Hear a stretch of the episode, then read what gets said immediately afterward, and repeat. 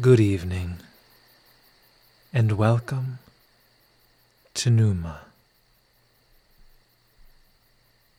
This is the fourth installment of my series, Fall Asleep with Me, a series by which I hope to ease your transition from wakefulness and restlessness to a peaceful, happy state of uninterrupted repose. My voice, as strong a soporific as any you'll find behind the counter of your local pharmacy, is all but guaranteed to guide you to sleep. And as a perfectly natural remedy, to spare you the undesirable side effects of those little chemical tablets for which we're all too conditioned to reach. Should it fail to do so, you'll have nonetheless enjoyed, as a compensatory gift, some of the finest literature ever written. This evening's episode, to which we'll dedicate the next half hour or so, is Hesiod's ancient masterpiece, Works and Days. Settle your mind.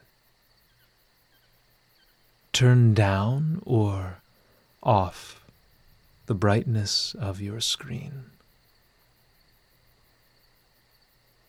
Close your eyes.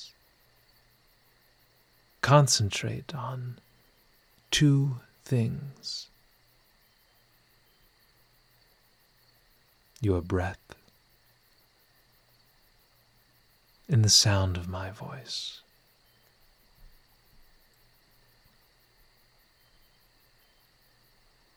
Tomorrow morning, when you wake fully rested,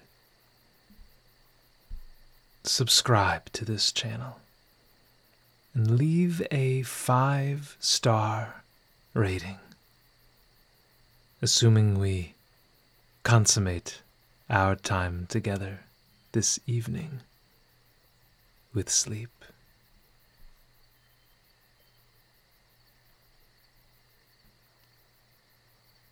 Without further ado,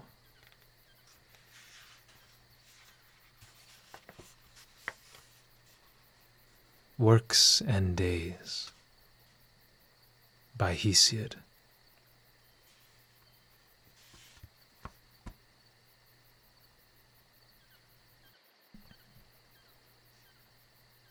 Zeus was angry because Prometheus's crooked cunning had tricked him. On that account, he devised grim cares for mankind. He concealed fire. The noble son of Iapetus stole it back for men from Zeus, the resourceful, in the tube of a fennel,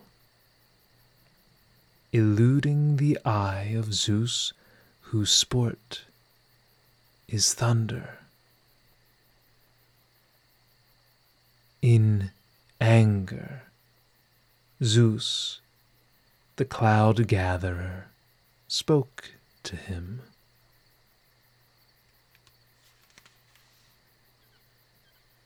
son of Iapetus, clever above all others, you are pleased at having stolen fire and outwitted me. A great calamity both for yourself and for men to come. To set against the fire, I shall give them an affliction in which they will all delight as they embrace their own misfortune.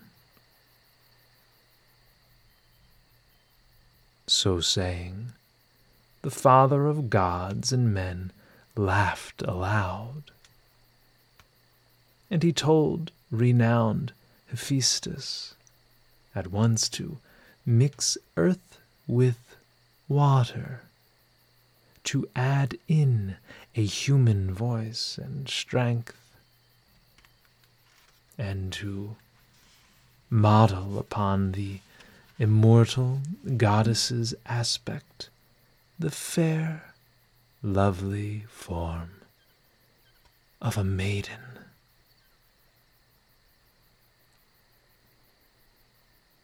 Athena, he told to teach her crafts, to weave the embroidered web, and golden Aphrodite to shower charm about her head, and painful yearning and consuming obsession. To put in a good mind and a knavish nature. That was his instruction to Hermes, the go between, the dog killer. So he ordered, and they all obeyed the Lord Zeus, son of Cronos. At once the renowned ambidexter molded from earth the likeness of a modest maiden by Cronos' son's design, and the pale-eyed goddess Athena dressed and adorned her. The Graces and the Lady Temptation put necklaces of gold about her body and the lovely haired spirits of ripeness garlanded her about with spring flowers.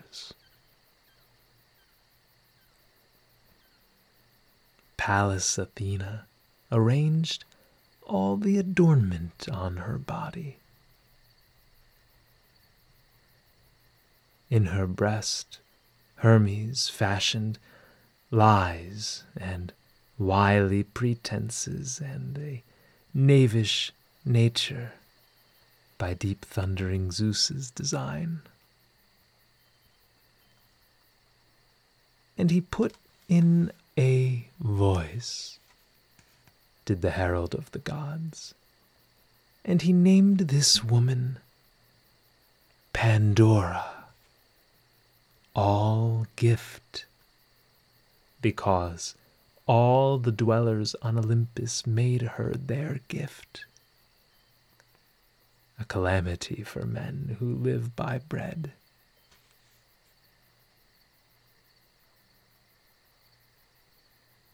When he had completed the precipitous, unmanageable trap, the father sent the renowned Hermes to Epimetheus taking the gift, swift messenger of the gods.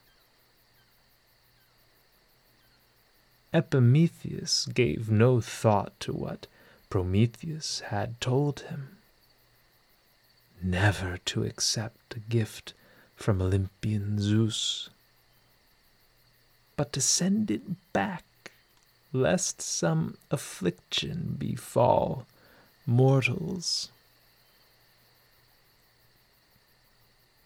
he accepted and had the bane before he realized it.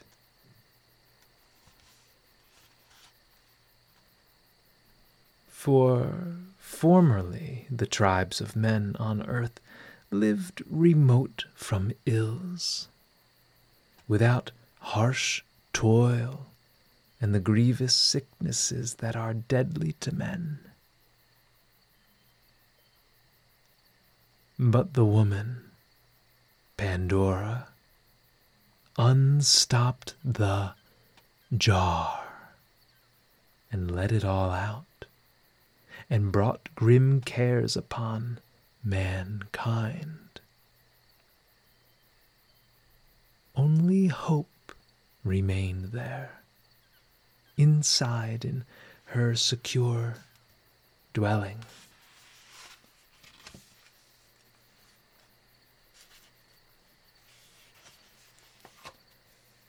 Under the lip of the jar, and did not fly out because the woman put the lid back in time.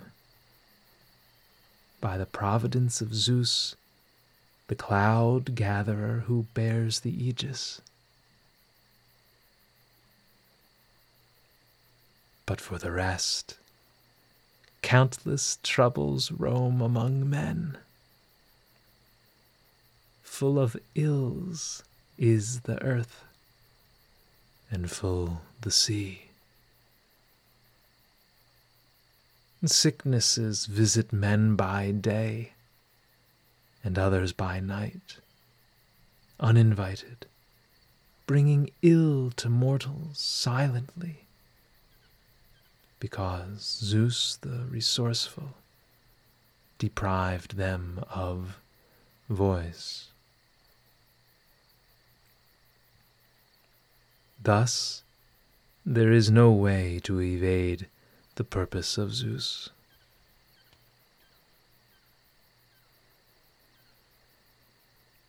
If you like, I will summarize another tale for you, well and skillfully. Mind you take it in. Telling how gods and mortal men have come from the same starting point.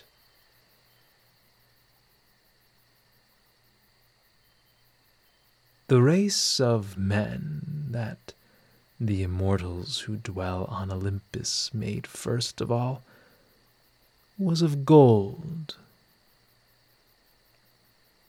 They were in the time of Kronos, when he was king in heaven. And they lived like gods, with carefree heart, remote from toil and misery.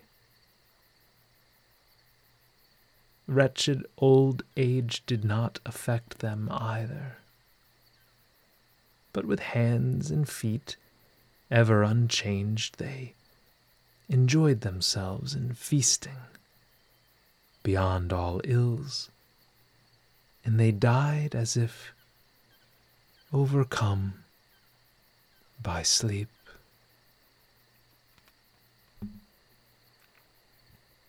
All good things were theirs, and the grain giving soil bore its fruits of its own accord in unstinted plenty, while they at their leisure harvested their fields in contentment amid abundance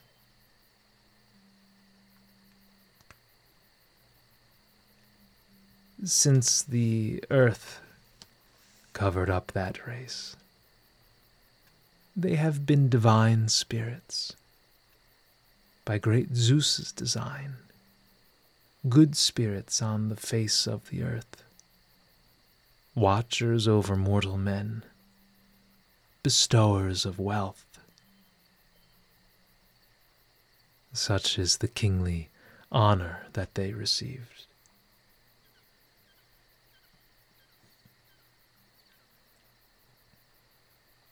A second race after that, much inferior, the dwellers on Olympus made of silver. It resembled the golden one neither in body nor in disposition. For a hundred years, a boy would stay in the care of his mother, playing childishly at home. But after reaching adolescence and the appointed span of youthful manhood, they lived but a little time, and in suffering, because of their witlessness.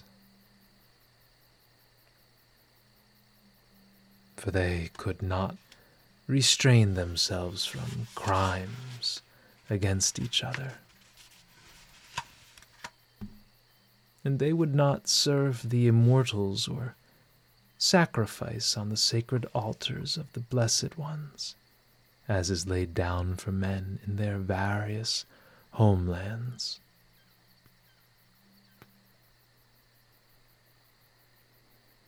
They were put away by Zeus, son of Cronos, angry because they did not offer honor to the blessed gods who occupy Olympus.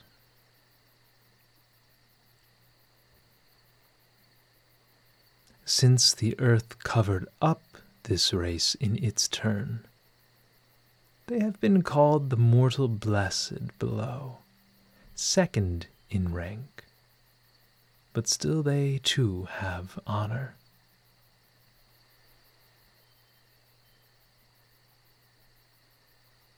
Then Zeus, the Father, made yet a third race of men, of bronze, not like the silver in anything Out of ash trees he made them, a terrible and fierce race, occupied with the woeful works of Ares and with acts of violence. No eaters of corn, their stern hearts being of adamant unshapen hulks with great strength and indescribable arms growing from their shoulders above their stalwart bodies. They had bronze armor, bronze houses, and with bronze they labored, as dark iron was not available.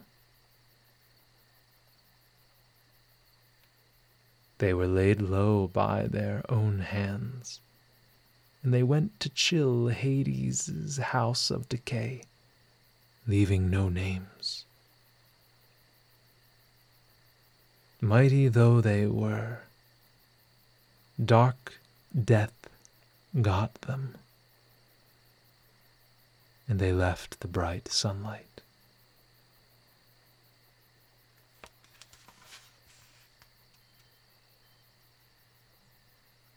After the earth covered up this race too, Zeus, son of Cronos, made yet a fourth one upon the rich, pastured earth.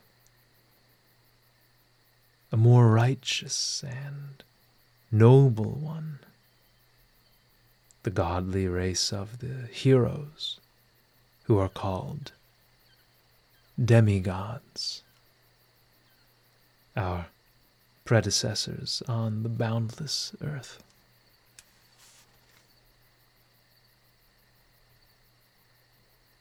As for them, ugly war and fearful fighting destroyed them.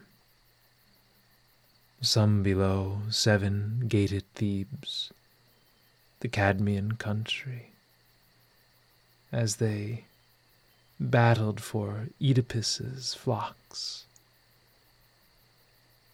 And others it led in ships over the great abyss of the sea to Troy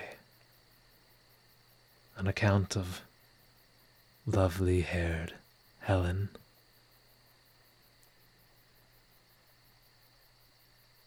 There, some of them were engulfed by the consummation of death. But to some, Zeus, the father, son of Cronos, granted a life and home apart from men, and settled them at the ends of the earth.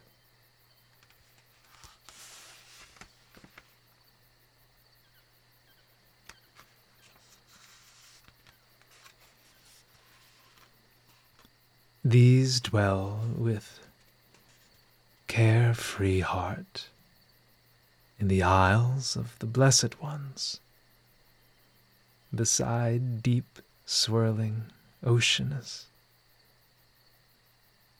Fortunate heroes, for whom the grain giving soil bears its honey sweet fruits thrice a year.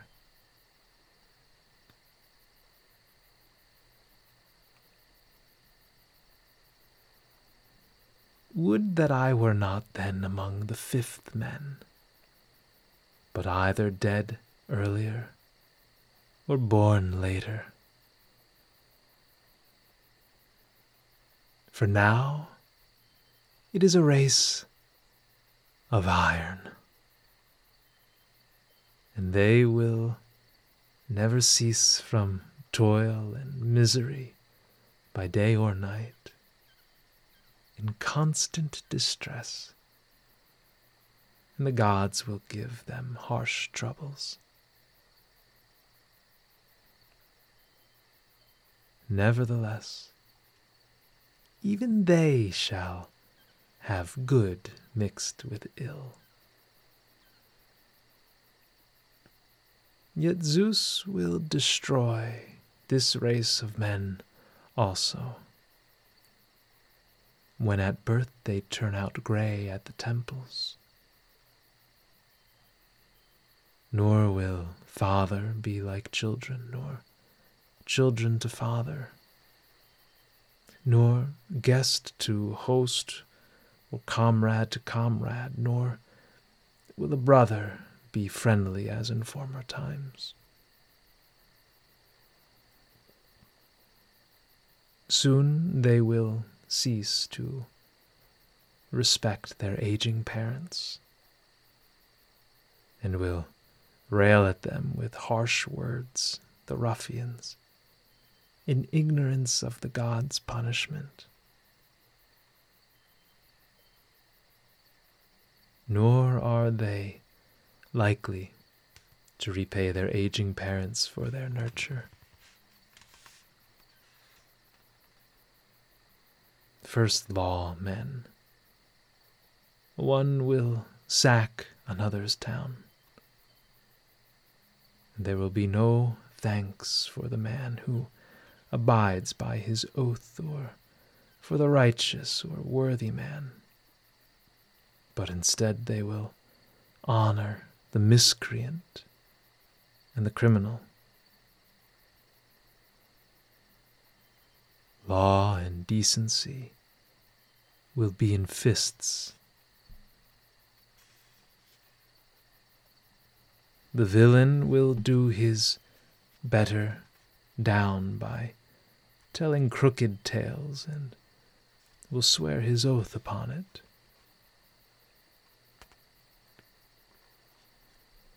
Men in their misery will everywhere be dogged by the evil commotions of that envy who exults in misfortune with a face full of hate.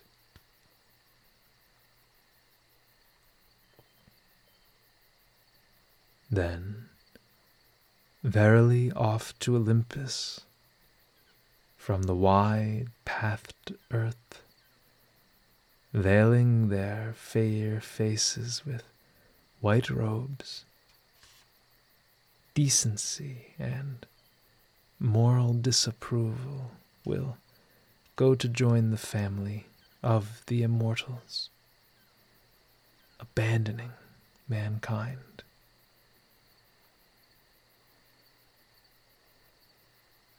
Those grim woes will remain for mortal men, and there will be no help against evil.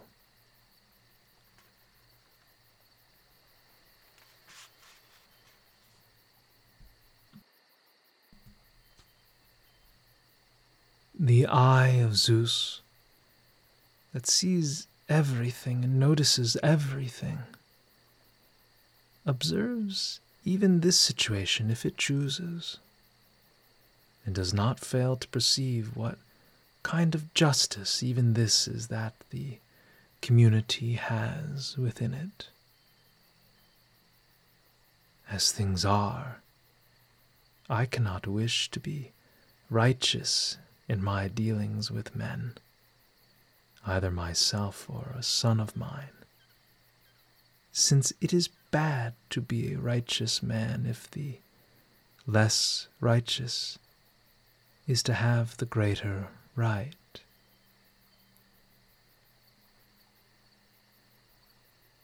But you, Perseus, must take in what I say and hearken to right, forgetting force altogether. For this was the rule for men that Kronos laid down.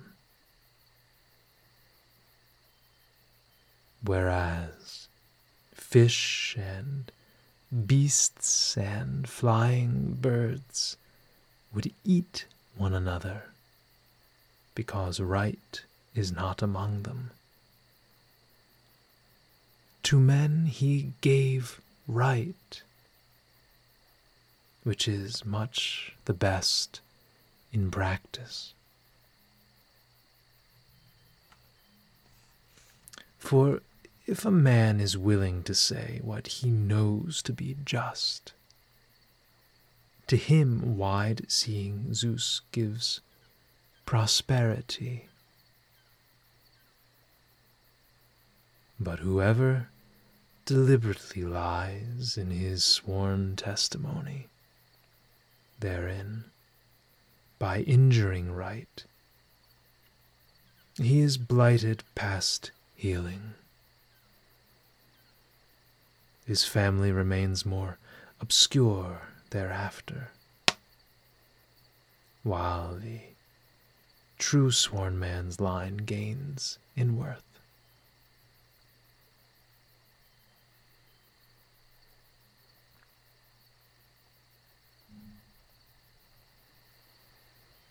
I will speak to you as a friend, foolish Perseus. Inferiority can be got in droves, easily. The road is smooth, and she lives very near.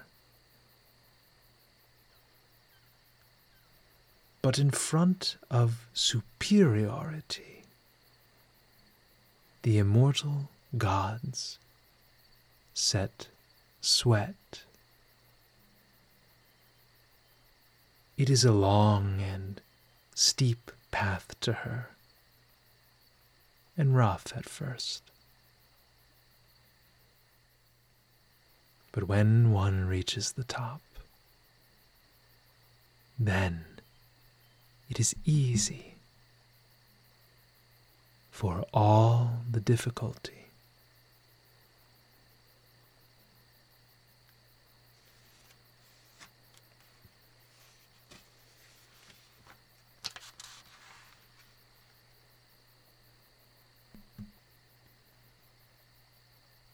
You must restrain your blight witted heart altogether from those things. Make sacrifice to the immortal gods according to your means in holy purity and burn gleaming thigh bones and at other times propitiate them with libations and oblations, both when you go to bed and when the divine light returns, so that they may have a propitious heart and mind towards you, that you may negotiate for others' allotments, not another man for yours.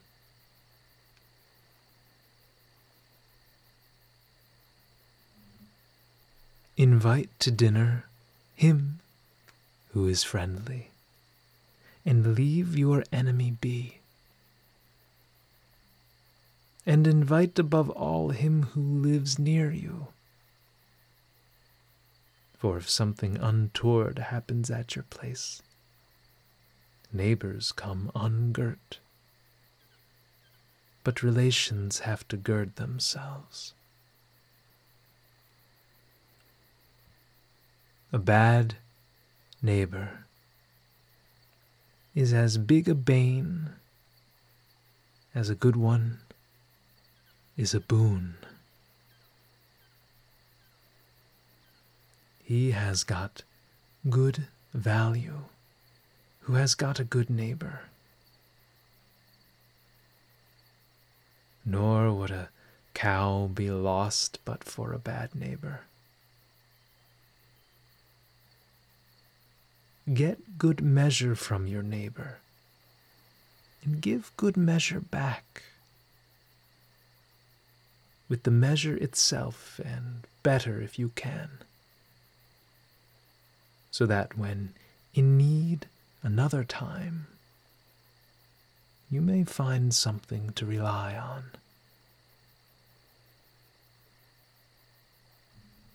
Seek no evil gains. Evil gains are no better than losses.